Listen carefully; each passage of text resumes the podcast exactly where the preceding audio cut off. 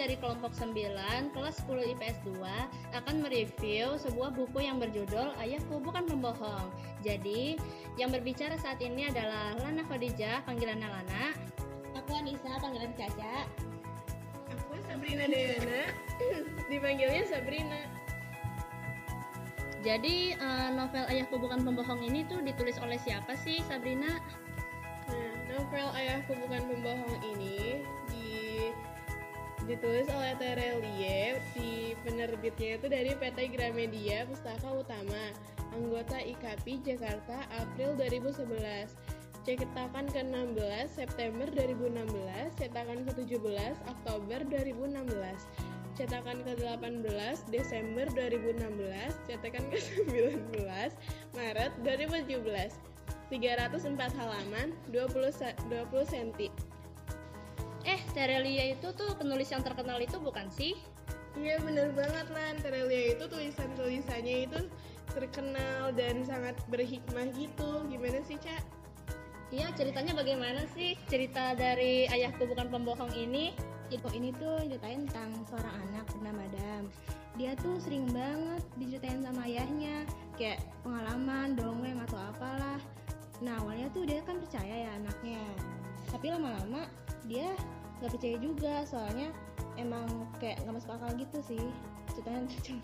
Itu dia nyeritain tentang main bola nomor 10 dijulukinnya keriting karena rambutnya keriting. Nah, dia tuh dulu ayahnya ceritain kalau dia tuh pernah ketemu waktu masih kecil. Nah, tapi pemain bolanya itu masih jadi pelayan restoran. Jadi itu kan waktu itu musim salju. Nah, ayahnya tuh tinggal di kos-kosan. Nah, tiba-tiba tiba-tiba kan ayahnya lapar ya. Terus dia mesen makanan, pizza lah istilahnya. Nah, kan udah tuh dia nelfon ke restorannya. Udah pesen kan. Tapi udah lewat tiga jam nggak datang datang deliverynya nah akhirnya datang kan di- dibuka tuh pintunya ada anak keriting yang nantinya bakal jadi si nomor 10 itu habis itu karena merasa kasihan tuh ayahnya perbolehin si keriting itu masuk buat minum secangkir kopi di kamarnya. Nah semenjak itu tuh mereka bersahabat. Jadi tuh ini bu temennya namanya Tani. Dia tuh udah sahabatan dari kecil lah so sweet banget kan. Terus mereka tuh punya anak namanya Zah sama Kon.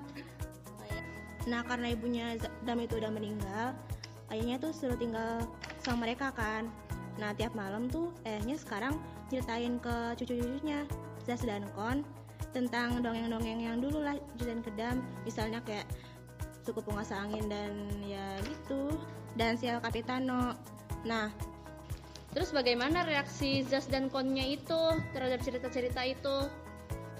Nah, si Dam tuh nganggapnya ayahnya itu udah nyeritain hal buruk ke anak-anaknya karena itu. Nah, si ayahnya itu diusir dari rumah. Ih, kok kejam banget sih si Dam sampai berbuat kayak gitu ke ayahnya sendiri. Karena si Dam tuh udah berprasangka buruk duluan sama ayahnya. Tanpa tahu kejadian sebenarnya. Terus-terus itu gimana tuh nasib ayahnya si Dam? Dan setelah ia tinggal sendirian di rumah, ayahnya Dam meninggal. Dan saat pemakaman, eh, kan si Dam ini datang ke pemakaman si ayahnya Dam ini. Terus ternyata Dam nggak tahu kalau misalnya pemain nomor 10 itu juga datang. Jadi, jadi si Dam menyesali Sidam telah menyesali perbuatan buruknya karena telah berburuk sangka terhadap ayahnya yang ternyata ia tidak tahu kebenaran. Jadi menurut kamu tuh pas membaca buku ini perasaan kamu gimana gitu? Menurut aku, buku yang ditulis Terelie yang berjudul Ayahku Bukan Pembohong ini bukunya tuh menyentuh banget, bikin nangis, merenung, pokoknya sedih gitu deh. Terus buku ini tuh memberikan nasihat yang baik bahwa kita tuh nggak boleh berburuk sangka sama orang tua. Terus kita tuh harus saling terbuka biar gak ada salah paham dan hormati orang tua. Jangan prasangka buruk dulu kalau kita tuh nggak tahu yang kebenarannya. Jadi demikianlah review kami tentang Ayahku Bukan Pembohong. Jadi memang banyak banget pelajaran yang bisa diambil dari buku ini. Kayak tadi yang Sabrina bilang itu jangan berprasangka buruk dulu, lalu hargai orang tua, hargai orang lain. Jadi mungkin buku ini bisa bisa menjadi penuturan yang baik untuk kita semua. Oke, sekian dari